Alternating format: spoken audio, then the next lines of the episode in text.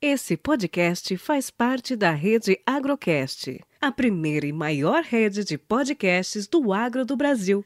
Acesse www.redeagrocast.com.br. Você está no podcast Academia do Agro, dedicado à competitividade do agronegócio brasileiro, com abordagem de temas que fazem parte do seu cotidiano, trazendo dicas e sugestões para o seu trabalho. Vamos juntos!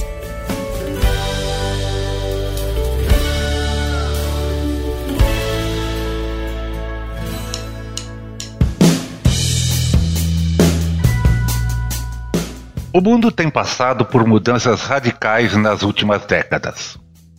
E-mails, redes sociais, WhatsApp e outras ferramentas passaram a ser utilizadas de forma incessante para otimizar a comunicação com o cliente. Mas, no meio de todo este turbilhão tecnológico, você, representante comercial, permaneceu. Por quê?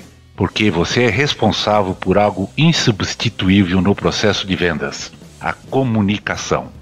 Certamente, o sucesso de um representante comercial não é resultado de um ou dois fatores, mas sim de uma série deles que precisam ser trabalhados em conjunto. Os que mais ouvimos falar são aqueles que giram em torno de temas como motivação, técnicas de vendas, construção de relacionamentos. Beleza, todos são fundamentais, mas muitas vezes se esquecem de dois aspectos também essenciais: organização e agilidade. A vida dos representantes não está nada fácil, porém, Existem inúmeras empresas de representação muito prósperas, obtendo resultados significativos tanto para elas quanto para quem representam. Muitos vão dizer que o representante nada mais é do que um vendedor com mais autonomia. Outros que ele é a conexão entre a empresa e o cliente. Mas a verdade é que o representante é bem mais do que isso. As pessoas não compram o seu produto, o seu preço ou a sua tecnologia eles compram você. As pessoas não querem ouvir um script padrão na hora de conhecer um novo produto ou serviço. Elas querem ser tratadas como são, únicas, com necessidades diferentes uma das outras. E somente um profissional de vendas consegue reconhecer as angústias e anseios dos clientes, oferecendo a melhor solução para os seus problemas. Se o cliente não recebe um bom tratamento desde o início, não há campanha de marketing ou de vendas ou desconto que possa salvar aquela venda. Já parou para pensar no tamanho da responsabilidade que você tem nas costas? Ser representante comercial é ser empreendedor, querer buscar sempre o melhor e servir bem àqueles que mantêm as suas atividades diariamente, seus clientes. Com pequenas ações é possível manter uma carteira de clientes fiel e assim ter uma remuneração estável e equilibrada, sem a preocupação com o que acontecerá no dia seguinte. E é justamente sobre estas ações que o podcast Academia do Agro hoje vai conversar com Ademir Torquete, que iniciou sua carreira na extinta Ciba-Geig, onde trabalhou por nove anos. Posteriormente, foi para a Pioneer Sementes, onde ficou por 25 anos como representante comercial no oeste do estado de São Paulo, indo depois para o Triângulo Mineiro. Atualmente é sócio de uma empresa de logística desenvolvendo a cultura do girassol no Triângulo Mineiro. Vamos lá. Podcast Academia do Agro. Beleza, Ademir Torquete na área. Que beleza, que satisfação encontrá-lo aqui. Realmente depois de algum tempo sem a gente se ver mais a miúde, né? E cada um na sua lida, cada um na sua caminhada. E eu fico muito feliz em recebê-lo aqui na Academia do Agro. E tenho certeza que os nossos ouvintes, os nossos colegas que estarão ouvindo o nosso papo vão ficar também muito contentes em conhecer um pouco mais do Torquetão, um pouco mais da sua vida, um pouco mais da sua atividade e o seu momento atual. Tá? Demir, bem-vindo. Ô Valdir, é uma honra muito mesmo, muito grande, falar um pouquinho aí para você da minha trajetória pessoal e profissional, né? Então, é, já te falei isso pessoalmente, você tá com um canal aí muito bacana, e não perco nenhum, você entendeu? E você tem uma matéria-prima aí a ser explorada fantástica, tá? Então agradeci muito aí, agradecendo muito aí a, a, a honra que você está me dando. Que isso, eu que fico muito satisfeito, como você disse, da qualidade, a qualidade é a vocês. Realmente toda essa experiência, todo esse trabalho desenvolvido ao longo de tantos anos, com certeza uh, contribuiu muito para o sucesso dos produtores, para o crescimento da milhocultura, por exemplo, para o crescimento da eficiência produtiva agrícola de muitas regiões. Obrigado, obrigado mesmo. Mas para começar, vamos lá, Demir. Conta um pouquinho de você, de onde você veio, qual a sua história, qual a sua origem. Conta um pouquinho aí para nós. Bom, Roger, eu nasci em 55, né? Então estou com 65 anos, né? Sou descendente de italianos, né? Meus bisavós vieram da Calábria, uma, uma região bem pobre da Itália, né? E eles desembarcaram lá no Porto de Santos, tal, né? E vieram trabalhar nas lavouras de café no interior de São Paulo, tá?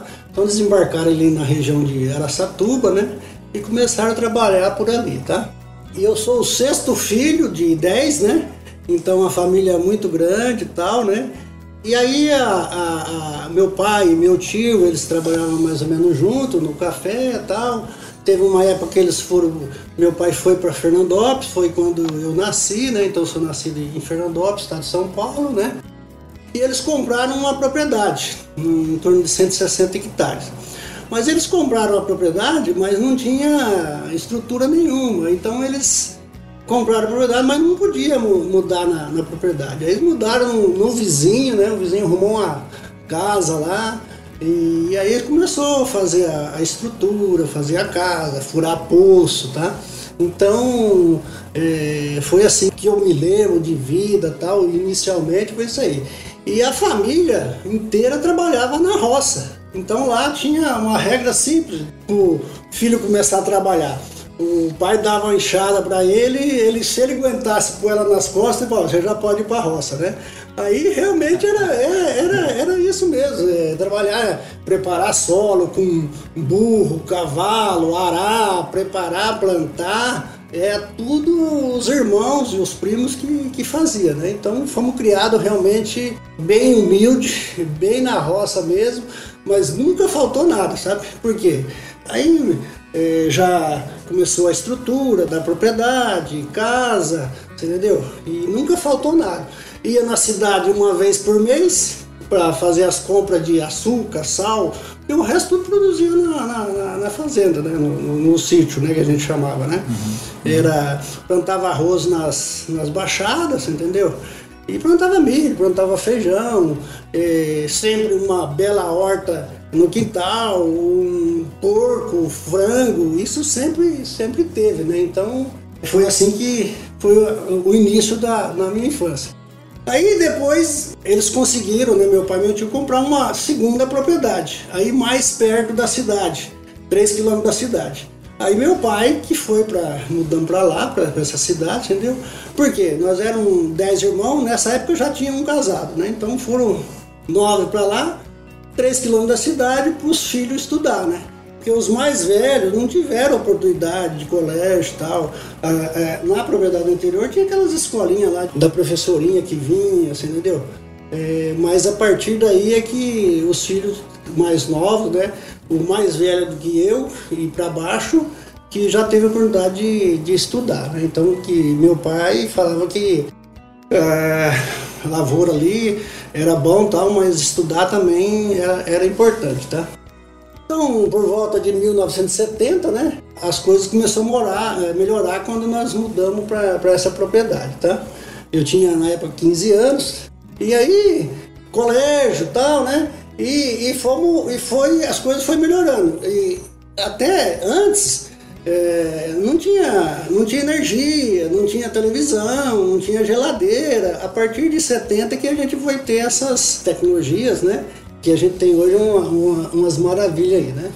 Bom, eu morava perto da cidade, estava fazendo colégio, né? E eu falei assim, pô, aqui tem bastante irmão trabalhando na fazenda, né? E eu falei assim, caramba, eu preciso fazer alguma coisa diferente, tá? Aí eu fui para a cidade, fui para a cidade não, eu fui pra, na cidade e fui aprender um ofício novo. O que, que foi? Ah, É uma surpresa, né? Muita gente não sabe, né? Eu fui aprender a costurar, cara. Eu fui alfaiate. Ah, não diga. então, então eu aprendi o ofício de alfaiate, me especializei em, em, fazer costurar calças, né? Não fazia terno nem camisa. A especialidade era, era fazer calça, né? Então, além de fazer a calça para os meus irmãos, e eu pedi ofício, aí meu pai comprou uma máquina para mim, né? Uma máquina Singer, aquelas que chuleava, pegava botão. Cara, e eu, meus irmãos iam cuidar lá da, das lavouras, do leite, nós fomos sempre criados com leite, né? Sempre teve é, criação de, de gado, eu tirava leite, né? E, e eu, alfaiate, eu e aí eu comecei a trabalhar para as alfaiatarias da cidade. Ia na cidade, atendia lá três, quatro alfaiatarias. Porque antigamente, Valdir, você sabe disso, não tinha calça jeans. Todo mundo fazia lá, comprava o tecido na Riachuelo, nas Pernambucanas da vida, e fazia lá três, quatro, cinco calças por ano. Então era uma prática bastante. De tergal. De tergal. E chegava no fim do ano, cara, era muito serviço, entendeu? Trabalhava até meia-noite, uma hora da manhã, porque era a época que, é, que sobrava um dinheirinho, o cara lá ia comprava uns três, quatro portes para você fazer as calças do ano, praticamente assim, né? Bom, terminou o colégio, bom, e agora? Pô, cara, agora, pô, eu tenho que dar um jeito na vida, né? Cara, chamei um colega meu, um amigo, falou, vamos para São Paulo? Aí partimos para a capital, São Paulo. Aí a única coisa que eu sabia fazer era a costurar, né? E aí fui procurar serviço de alfaiate. Aí eu parei lá na Rua Augusta, você conhece, né? Na época era, era a rua mais famosa de São Paulo, arrumei emprego lá, uma na rua alta, alta costura alta costura.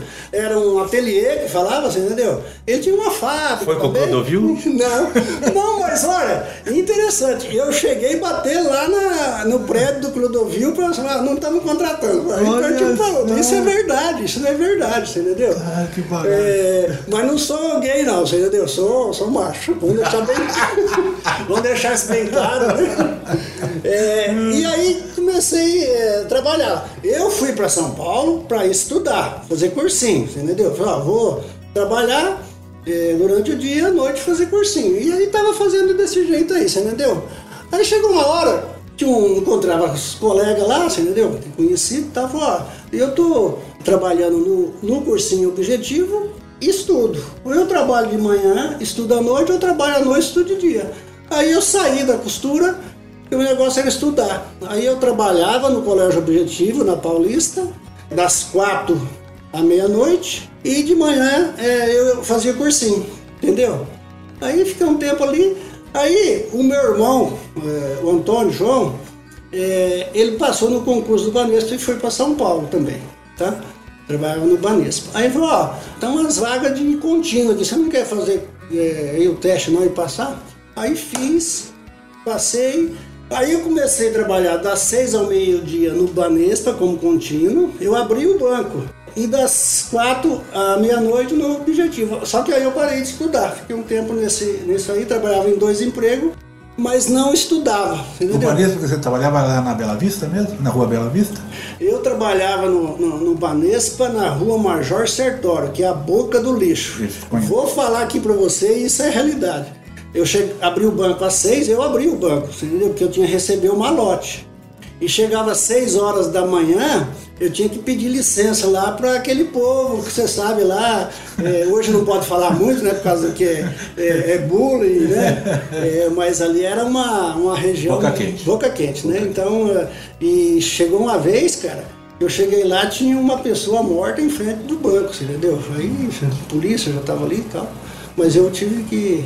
Tem que, tinha que pedir licença para aquelas pessoas para a gente entrar no banco, sabe? porque era 6 horas da manhã, né? Uhum. Aí beleza, aí é, fiquei um tempo nessa aí, aí abriu o concurso do Banespa, aí já era concursado. Aí fiz o concurso e passei. Aí mudou, né? Eu saí de contínuo para escriturário. Aí o salário, tipo, foi quatro vezes mais, né? Aí eu saí do objetivo, fiquei só no banco, aí era das 7 a 1 e à noite eu fazia cursinho, só que aí no ano, entendeu? Eu mudei pro ano, tá? E aí é, foi até isso, 1980 e tal, né? Concursado do Manespa, salário até bom, entendeu? E fazendo cursinho. E fazendo vestibular, entendeu? Aí em 81, fiz vestibular, Universidade Federal de Viçosa, tá? E passei. Puta merda, aí veio o primeiro dilema da minha vida. Eu tinha que contar pro meu pai que eu ia sair do banco.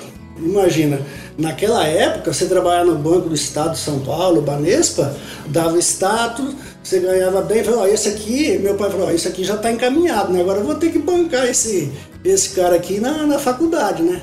Mas eu tinha uma reservinha, né? Falei, ah, eu vou, eu vou enfrentar. E falei pro meu pai, falei, tô saindo do banco, sair para estudar. Ele não gostou muito não, mas ele já tinha decidido, né? E fui para Viçosa. Só que seguinte, o curso que eu entrei não foi agronomia, foi engenharia florestal. Então você é engenheiro florestal. Exatamente, CREA de engenheiro florestal. Mas eu, mas eu sou meio agrônomo e vou te explicar por quê. Porque engenharia florestal e agronomia faz parte das ciências agrárias, são cursos correlatos, tá? Não estou justificando nada aqui, não, não mas explicando, claro, né? E, e Viçosa era por crédito. E, e esses dois cursos, é, os dois anos, dois anos e meio, é tudo, tudo igual, tudo igual. Então o básico era igual. Depois você partia para as matérias profissionalizantes, tá? Então tinha as matérias, os créditos e tal, você entendeu? E aí, tô no último ano da engenharia florestal, veio o convite de um amigo meu, falou assim, olha, você vai fazer um estágio com algodão na região de Riolândia. Eu falei, caramba, mas eu não tenho, não sou agrônomo. Eu falei, não, não tem importância. Lá é, é, é, o MIP, manejo integrado de praga, e você ir na lavoura, contar número de planta, contar as pragas, ver se está dando econômico e tal. Era um trabalho maravilhoso. Aí na Ciba Gaig, né, ela fazia isso, contratava os estudantes, os quase formando para fazer esse trabalho. E o produtor era muito bem, muito bom. Por quê? O produtor fazia 10, 12 aplicação. E qual que era o nosso objetivo? Baixar de 10, 12 para 7, 8, mas aí com os produtos da empresa. Tá? Então a empresa prestava um serviço, e era um serviço sério, levantamento de praga, nível de dano econômico, e aí a gente fazia a recomendação é, dos produtos da, da, empresa, certo? E aí é, eu ia formar no meio do ano, tá? Meio de 85.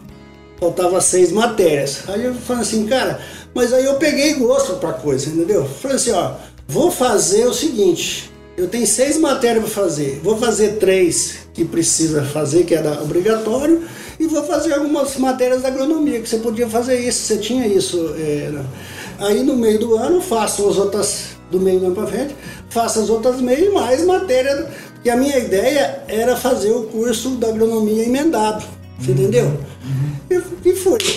Aí tal. Por que, que eu, é, eu tomei essa decisão? Porque a Cibagai falou assim: olha, o ano que vem nós queremos você aqui de novo como pragueiro, porque os produtores gostaram muito do seu trabalho ficaram maravilhados com o seu trabalho. É uma oportunidade que eu tive e que eu fiz um bom trabalho, entendeu? E, então eu falei, beleza, aí vou fazer esse ano o curso que eu estou fazendo, mas já com as matérias da agronomia que aí eu continuo. Aí, dito e feito, terminou é, o segundo semestre. No finalzinho, a faculdade, inclusive a universidade, entrou em greve, não consegui formar ali, entendeu? mas fui para o estágio. Entendeu? Eu fui para o segundo estágio, já como trainee, entendeu? E aí, a minha surpresa é, foi que quando eu terminei esse segundo estágio, eu fui contratado pela Cibagag para assumir uma área de vendas. Você entendeu? Então as coisas aconteceram tudo meio por acaso, sabe? Eu não estava programado isso. As coisas veio meio que assim e foi bacana demais. Eu estava na hora certa, no lugar certo, tipo mais ou menos o seguinte. É, olha, a tua área é em Guanambi, na Bahia, você vai? Eu falei, na hora. Eu tinha um dinheirinho do estágio, que o estágio pagava bem, você comprei um Fusca, entendeu? Rumei para Bahia, Guanambi. É uma aventura muito grande, você entendeu? Fui com a cara e com a coragem para Guanambi pela Cibagaig, tá? E aqui vale um capítulo aqui especial para Cibagaig, porque foi uma empresa muito importante na minha vida, cara. Ela me treinou, cara.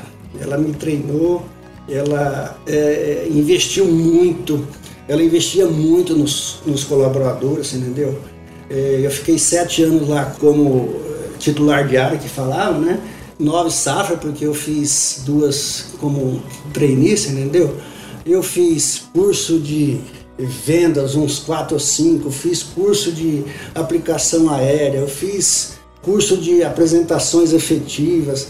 Eu fui muito bem treinado, entendeu? Pela extinta Cibagai hoje Singenta, entendeu? Então, é, é, aprendi a trabalhar. Só para você ter uma ideia, a Cibagai, eu, trabalhei com muitas culturas. Trabalhei com algodão, soja, trigo, cana-de-açúcar, tomate, é, feijão, café e uva.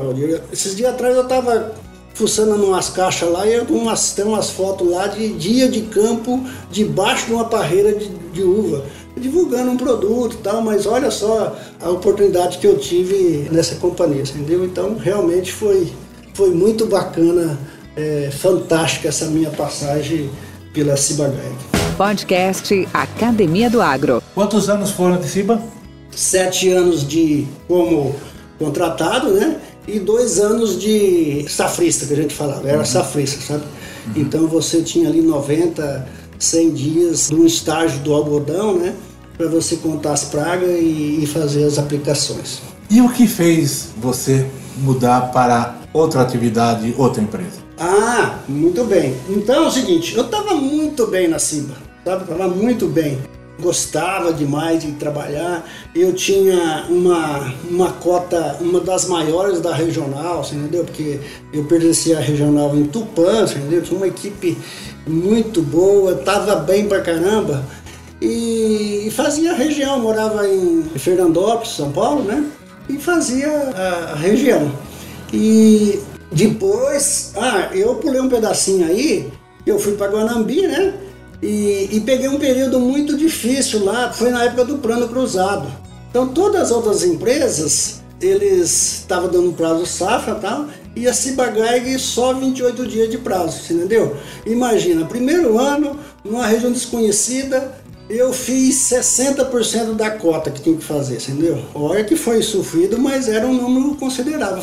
E eu estava esperando o meu chefe me ligar para me dispensar. Isso, isso é real, entendeu? Eu tava. Aí, cara, um 15 de dezembro mais ou menos, entendeu? Eu fiz um pedido grande, cara. Dava uns 10% da minha cota e eu falei, ó, agora tem que ligar para o meu chefe, né? Falar que tirei o pedido aqui, né? É, era um pedido realmente muito bom. Eu liguei para ele e tal, aí, mas esperando já que ele ia me dispensar, sabe? Você tava com aquilo na cabeça? Aí liguei do escritório do, do fazendeiro lá na, na cidade, no escritório. Ó, oh, tá, tá, bom, beleza, boa, parabéns e tal. Só que agora você sai aí do escritório vai lá na Tele Bahia, Tele Bahia é aquelas agências de telefone que tinha, né? Antigamente não tinha telefone em casa, então você, você vai lá na Tele Bahia, você me liga. Valdir, vou falar o seguinte, foi a distância mais longa da minha vida que eu caminhei, você entendeu? Por quê? Ah, vai me dispensar, cara. Vai me dispensar, né? Aí fui lá pra Tele Bahia, liguei para ele, ó, oh, negócio é o seguinte, a região de é, Guanambi e Barreiras vai ser uma só que tinha um eu em Guanambi e tinha um em Barreiras. Falei, pronto, tô, tô na rua. Ele falou, só que é o seguinte, o é, que, que você acha de voltar para o estado de São Paulo? Eu falei, uai, claro, eu tenho que voltar mesmo. Você vai, você está me dispensando, eu vou voltar para de São Paulo, é por lá que eu sou. Não, não, não, não, não. Sabe a região que você fez estágio? O rapaz que fazia, um profissional que fazia lá a região, ele foi dispensado e o pessoal da região de Tupã perguntou de você é, onde que você estava, se você estava bem. Falei, não, nós estamos fechando a área dele. Falei, não, manda esse cara para cá, de volta. Aí eu assumi a, a, onde, uma parte da região que eu fiz estágio, né? Uhum. E ali fiquei sete anos, fui, fui muito feliz ali. E aí, respondendo a tua pergunta, por que, que eu saí da Cibagai? Eu saí da Cibagarg eu peguei amizade com Francisco Sampaio, o Chico Baiano, entendeu? Ele trabalhava na região, né, é, com, pela Pioneer, e eu trabalhava na Cibas, entendeu? Então a gente pegou uma amizade muito grande. Eu, eu inclusive, sou padrinho de casamento dele, ele é padrinho do meu casamento, entendeu? Então era uma, foi uma amizade muito bacana que a gente cultivou muito tempo, né? estamos até meio sumidos, mas uma hora nós vamos, vamos encontrar. E aí ele falou assim, olha, Demir, eu tô com a minha transferência para Puti, no Paraná. E você vai assumir meu, meu lugar aqui. Eu falei, cara, você tá passando fome aí, passando dificuldade, tô emprestando dinheiro pra você, como é que você vai me convencer de sair da Ciba Guide, que tô ganhando bem, tô bem aqui, para ir pra Pioneer? Aí ele falou assim, rapaz, acredita em mim, a Pioneer nunca vai te deixar na mão. Eu falei, ah, acho que isso é pouco, né? Não, fique tranquilo. É, se você não, se não for bem aqui, ó, você não está vendo minha situação? Eu não estou bem, mas estou indo para Arapoti, eu acho que vou me dar bem lá, é uma região com potencial e tal. Aí me convenceu. Aí eu pedi as contas da Ciba Gai, entendeu? Foi até meio difícil para sair porque a, a Ciba não queria me liberar, entendeu? Aí, eu falei, estou saindo mesmo. Aí fui para sair da Ciba Gai para ir para Pioneer. E a partir daí que eu comecei a vivenciar a Pioneer na minha vida. Isso em 93. E como foi essa etapa? Rapaz, esse capítulo da Pioneer é muito gratificante na minha vida, sabe? Foram 25 anos de Pioneer. Falar desse, desse período é realmente muito prazeroso, entendeu? Mas o início foi muito difícil, Walter. O início foi muito difícil porque eu estava bem na CIBA, aí na Pioneer é aquele esquema, né? Você não tinha é, ajuda de nada, né? E o primeiro ano vendi 25% mais ou menos da, da, da cota, tá? Mas ganhou, ganhar uma viagem pro Caribe. Eu falei, que empresa maravilhosa, cara. Eu vim de 25% e ganhar uma viagem pro Caribe, que é, foi maravilhosa aquela viagem, uma das melhores viagens da minha vida, você entendeu? essa empresa aqui é tudo de bom, entendeu? Mas financeiramente estava muito tá ruim, né? Aí no segundo ano, o meu segundo ano de, de representante, a Pioneer levantou muito o preço. Nós fomos para o Caribe, porque no ano anterior as vendas estouraram, entendeu? Não deu tempo a gente vender, porque no Paraná, lá no sul, comprou tudo. Aí não sobrou semente para a gente vender aqui, a, a, a, ali na região, entendeu? Aí no terceiro ano eu fui é, transferido para Uberlândia, Triângulo Mineiro. Peguei um pedaço da área do finado Coutinho e um pedaço da área do Jorge Verde, Uberlândia, Minas Gerais. Aí eu falei assim, agora eu vou rachar o capotão, né? Porque se a gente ouvia falar de alguns colegas e tal. Foi o ano que deu problema no 3041. Cara, que desastre, que situação difícil, tá? Esse foi o terceiro ano. Aí no quarto ano, eu falei, agora, agora vai, né? Como deu problema com a Pioneer, o produtor ficou meio assim, né? Não, não, plantou muito milho naquele ano. E aí foi difícil, cara. Aí foi difícil. Aí já estava no limite. Aí tudo que eu tinha de reserva, que eu tinha da Cibagag, foi embora, né? Inclusive, o último que eu vendi foi um apartamento que eu tinha em Fernandópolis. Até casei, aproveitei para casar. Bom, a gente casa normalmente quando tá ruim, né? Quando tá bom, não pensa muito em Aí casei. Continuo casado até hoje com a dona Marielza, companheira da melhor qualidade. Dois filhos, dois garotão, você entendeu? Depois posso contar um pouquinho do, dos meus filhos, que são duas pessoas maravilhosas, mais a mulher. Então aí eu fiz a minha carreira depois desse quarto, quatro anos ruins, entendeu? Aí foi só alegria, foi só alegria. É, a gente fez um trabalho lá muito bom e eu sempre, meu trabalho foi sempre muito, mas tipo 90% transpiração e 10% inspiração. Isso é, é, a minha regra, entendeu? A gente pegava o, o, o, boi na unha mesmo, fazia acontecer, não tinha sábado, não tinha domingo, tinha feriado, entendeu? Um, um trabalho fantástico. A genética ajudava, né? É, nós tínhamos a Pioneer uma genética espetacular. De vez em quando, um período ali ou outro que às vezes faltava, mas uma genética boa na mão, entendeu? É, quando eu cheguei né, no Triângulo Mineiro, a Pioneer tinha 5, sei lá, 10% de participação. Lá quem dominava era a Grosselli, entendeu? Cargill, entendeu? O Jorge e o Coutinho já faziam um bom trabalho, né? mas tinha tudo para crescer. E aos pouquinhos com esse trabalho de tete a tete com o produtor, eu tipo assim, ó, eu posso falar para você que eu me especializei em, em atender o cliente, entendeu? eu, eu sou um especialista, sou um profissional do agro e atendi o produtor. Você tem que cativar o produtor, você tem que fazer esse produtor produzir, produzir muito bem. Se ele vai vender muito bem, aí já é outros 500. Mas, cara, se você vai lá, faz uma venda para ele de semente de milho, você faz ele produzir bem, ano a ano, cara, é um negócio maravilhoso. Isso é, é, é, bom demais. Tem até uma passagem, cara, que em Uberlândia vinha muita gente dos Estados Unidos, é, junto com o pessoal da Pioneer, Daniel Glatt, Risse e tal, né? Aí um dia veio um pessoal fazer visita é, em Uberlândia. Aí ele falou nós queremos visitar uns produtores. Aí selecionei lá uns produtores, né? Aí ele foi num, num, num produtor chama Rivalder de Castro, Riva, o filho é Renato, né? E fomos nesse produtor, ele é muito espontâneo, brincalhão e tal, né? E o Daniel traduzindo. Ah, tal, me falava, eu falava, o produtor é, perguntava o produtor, o produtor respondia, né? Aí ele, um dos duas pessoas lá falou assim, ah, por que, que o senhor planta pioneiro? Aí ele falou assim, eu planto pioneiro por causa dessa pessoa aqui. E apontou para mim, né? Aí ele falou assim, aí levou-se meio com um susto, né? Ah, mas você não planta por causa da genética? Não, não, eu planto por causa dele. Porque ele vem aqui, ele vende a semente, ele acompanha, ele fala o que tem que fazer, é, do, é antes de plantar até na hora de colher. É aquele acompanhamento que a gente precisa aqui e ano a ano a gente vem tendo é, sucesso. Aí o, a pessoa perguntou assim para ele, ah, mas se ele é tão bom assim, eu vou levar ele lá para os Estados Unidos, aqui nós estamos precisando de gente boa. Ela falou, ah, você pode levar, só que a partir da próxima safra eu não compro nenhum grão seu. Não, então eu vou deixar ele aí. Isso é, é coisa real, sabe? Isso é, é, é gostoso, né, cara, de, de, de ver, né?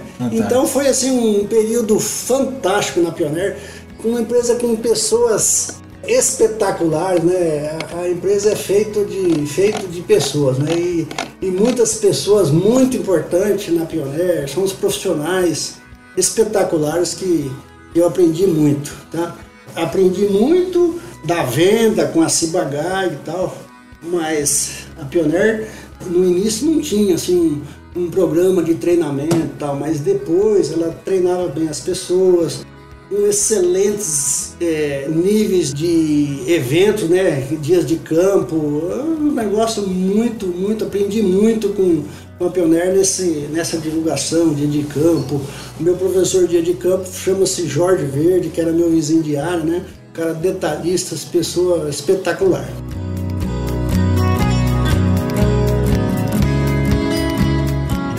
Ademir, quantos anos nessa etapa da Pioneer? A Pioneer foram 25 anos de. 25 anos você citou no início, é verdade. 25. Tá. E hoje? Qual que é a sua nova etapa? Qual é o seu novo desafio? Conta um pouco para nós. Não, bacana. E há dois anos atrás eu pedi né, para sair da Pioneer. E por quê? Porque é, a Pioneer ela estava com aquele projeto de, de vendas mais direta e tal, né? E ela estava é, selecionando algumas regiões para formar, uh, para fazer a logística provider, que é o nome, né? As LP, né?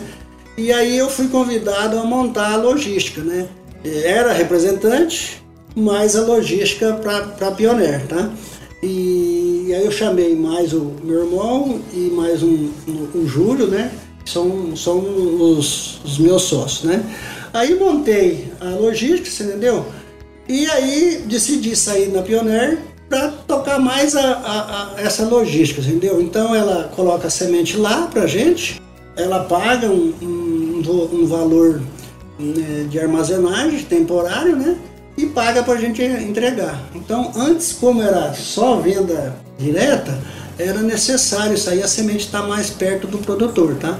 Hoje mudou um pouco, a gente faz entrega também para os pontos de venda, né? Uhum. Então foi em função disso. E aí eu ainda quando eu saí da Pioneer, eu fiquei um ano contratado numa, num distribuidor da, da Pioneer, que eles não trabalhavam com Pioneer. Aí eles me contrataram para ensinar o jeito de vender Pioneer é, para a equipe deles. Sabe? Então fiquei um ano com eles, fiz lá um trabalho lá com eles, parece que foi bom, né? E agora, Valdir, eu estou num outro desafio. Continuo com a LP lá, e estou com um outro desafio: desenvolver a cultura do girassol. Olha só. e aí, conta para nós isso aí. Como é que é essa experiência, como é que está sendo esse desafio? Cara, é uma cultura que a gente a gente está começando agora, você entendeu? Estamos é, estudando, né? É, correndo atrás, porque Valdir, eu trabalhava na, na Cimagai e eu precisava levar informação, fui para Pioneer. É, você tem que você tem que estar preparado, você tem que saber do que você está fazendo, do você, da cultura, do que está acontecendo em volta, um, entender um pouquinho de mercado. Pô, você tem que ser um clínico geral, você tem que entender um pouco de tudo, entendeu? E eu estou entrando agora na cultura do Jassol, estou estudando a cultura, entendeu? É uma cultura fantástica, fantástica e está sendo muito bacana. Então a, a, empresa que eu eu tô eu tô junto com Edivar Sugahara, que é um ex do Pons, entendeu? É meu parceiro de caminhada aí nesse projeto do Girassol. Então a gente faz a gestão comercial e as vendas para a Eliagro, que é uma empresa 100% brasileira, né? A Eliagro é uma empresa de ex-Dupont, é, formaram um pool e compraram essa empresa, entendeu? Eles trabalham com semente de girassol e mamona, mas nós só estamos com o projeto de girassol. E a cultura é uma cultura que tem um, um potencial de crescimento aí fantástico. Por quê? Porque 20% do óleo de girassol consumido no Brasil é produzido no Brasil. 80% vem de fora, principalmente da Argentina. A Argentina planta um milhão e meio de hectares de girassol. O Brasil planta 70 mil hectares de girassol. Então, tem aí um, um, um, mercado a ser explorado e a cultura vai evoluir muito. Por quê? Porque a indústria ela está querendo, a demanda por óleo de girassol está muito grande, entendeu? Então, e a indústria está investindo em comprar, em fazer contratos, entendeu? Para comercializar o óleo de girassol, por causa da cultura, tá, a, a, o óleo está muito é, procurado porque é um óleo mais saudável, né? Então hoje tem esse negócio de um óleo mais saudável, tal, então estamos nesse projeto do girassol. Ô Ademir, explorando um pouco mais essa sua nova etapa, a etapa da, da do girassol, Eliantus. Eliago. É a empresa. Mas ah, tá, tá, tá, tá, tá, perfeito, perfeito. É porque. Eu tô, Entendi. Eu tô te corrigindo, desculpa aí, mas é porque a Eliantos era a empresa que era antes da Eliago, chamava Eliantos. Aí, aí agora mudou para oito anos atrás, virou para Eliago quando o pessoal da Dupont comprou. Então, desculpa. Não, de forma alguma. É, é até importante fazer essa, é. esse, esse pontual. No caso, hoje, quais são para um produtor ao tomar sua decisão? Em optar pelo girassol, quais seriam ou quais serão as vantagens competitivas dele ter essa opção? Primeiro ponto, Valdir, o girassol ele é uma cultura de safrinha, tá? Para a segunda safra. É uma cultura que encaixa depois da janela do milho. Então tem a janela ideal do milho, acabou a janela ideal do milho, aí entra com girassol, certo? Quando o produtor opta em plantar o girassol, é muito tranquilo porque é uma cultura fácil de fácil manejo, não tem nada de extraordinário. Tem alguns detalhes que eu vou falar um pouquinho à frente, mas é uma cultura muito interessante porque não é uma planta muito exigente, mas toda planta gosta de ser bem adubada. Isso aí não tem, não tem como. Então, dois pontos importantes: não pode ter é, compactação, tá? E nem alumínio, tá? Por quê? Porque a planta do girassol ela tem o sistema radicular pivotante e ela chega a 2 metros de profundidade. E ao longo dessa raiz pivotante vai soltando as raízes é, secundárias, entendeu? Vai trombando ali com os nutrientes que outras raízes não chegam lá. Aí leva para a parte aérea, aí você colhe o grão. Então a ciclagem de nutriente é muito grande, principalmente potássio. Só para você ter uma ideia, potássio é de 100 a 150 kg de potássio que fica por hectare para a próxima cultura. Então é um ponto muito importante. Outra coisa é que o girassol você planta sempre com contrato. Você não planta girassol para é, você pôr lá no, silo e depois vender depois. Tem um mercado pequeno sobre isso aí, que é o mercado para pássaro, tá? Aí você tem que plantar até um, um duplo propósito que também serve para pássaro, tá? E, então esses cuidadinhos aí. Outro cuidado que tem que ter é controle de erva, é uma dificuldade, tá? Principalmente, normalmente planta é, girassol pós-soja, tá? Então não tem herbicida que controla o mato, a soja, né? E que, não, e, que é não seletivo, afete. não é, não é, é seletivo. Agora estamos lançando já um, um híbrido com Clearfield, né? Que é o resistente às Imidazolinona. Então já vamos ter esse aí, tá? Então que que é, qual que é a jogadinha? Você colher a soja, esperar uns 5, 6 dias, esperar essa soja uma, ela nascer, entendeu? Aí você planta e já faz a dessecagem atrás, você ganha ali um. Você consegue controlar um pouco essa soja tiguera, né? Que aí a soja passa a ser a erva daninha, tá? E outro ponto, Valdir, todo mundo pergunta, e o mofo branco no girassol? Realmente é uma questão é, a ser conversada, porque a soja, o feijão, o girassol, eles são sensíveis ao mofo branco. E o mofo branco está no solo. Então, qual que é a, o manejo que a gente está é, aprendendo e a gente vai levar esse produtor? Primeiro, tricoderma, ali no início, entendeu? É, plantar o girassol, já plantar a braquiária, porque a hora que o, o girassol for desenvolvendo, você vai criando uma, uma barreira ali, tá? E se você tiver na época da florada condições ideais para o mofo branco, aí você tem que fazer o controle químico para mofo branco, que aí é aqueles produtos registrados aí para uhum. mofo branco. E que hoje já tem, né? Já tem, e sem. Ah, mas eu, se eu precisar fazer duas. Dá para falar, a cultura suporta você fazer duas para um, você ter. Um dos aspectos que, que inibiu um pouco o crescimento de geração, pelo menos na, uns 10 anos atrás, é, uma delas realmente era, era o mofo branco sem dúvida nenhuma, e não havia muito manejo, não havia muito princípios ativos para poder controlar. E o outro fator, que na sequência eu quero te perguntar, era o fator da comercialização disso aí, as dificuldades para você fazer a comercialização do girassol. Como é que está isso hoje? Tá, é o seguinte, a Caramuru é a única compradora aqui no Goiás, tá? Ela tá, tá sozinha, tá? Mas ela, ela quer pular de 20 mil hectares que foi plantado esse ano para 70 mil hectares em 2024. Então, Valdir, ela é, já teve alguns problemas, sabe? Mas ela está consciente que ela precisa melhorar nisso e ela já está melhor nisso com certeza, entendeu? É, então você vai plantar uh, o girassol com contrato para Caramuru, já com preço fixado, hoje está muito bom por sinal, você entendeu? Então você vai ter o retorno esperado, certo? E a gente aí acha, grosso modo, é o seguinte: você gasta de 15 a 20, colhe de 30 a 35. Por exemplo, se sobrar 15 sacos limpo para o produtor, já é um bom rendimento, porque você está pegando uma janela que é depois do milho, tá? Então você, eh, o girassol permite você aumentar a tua área de safrinha é, um competidor para essa área seria o sorgo, talvez. Exatamente. Então, só para você ter uma comparação assim com o sorgo, o girassol ele não é resistente à falta d'água. O sorgo é mais tolerante à falta d'água do que o, o girassol.